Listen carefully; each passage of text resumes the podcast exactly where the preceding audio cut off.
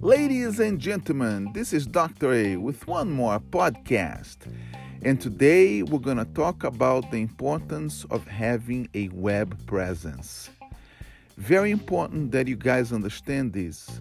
In 2018, you have to have a web presence.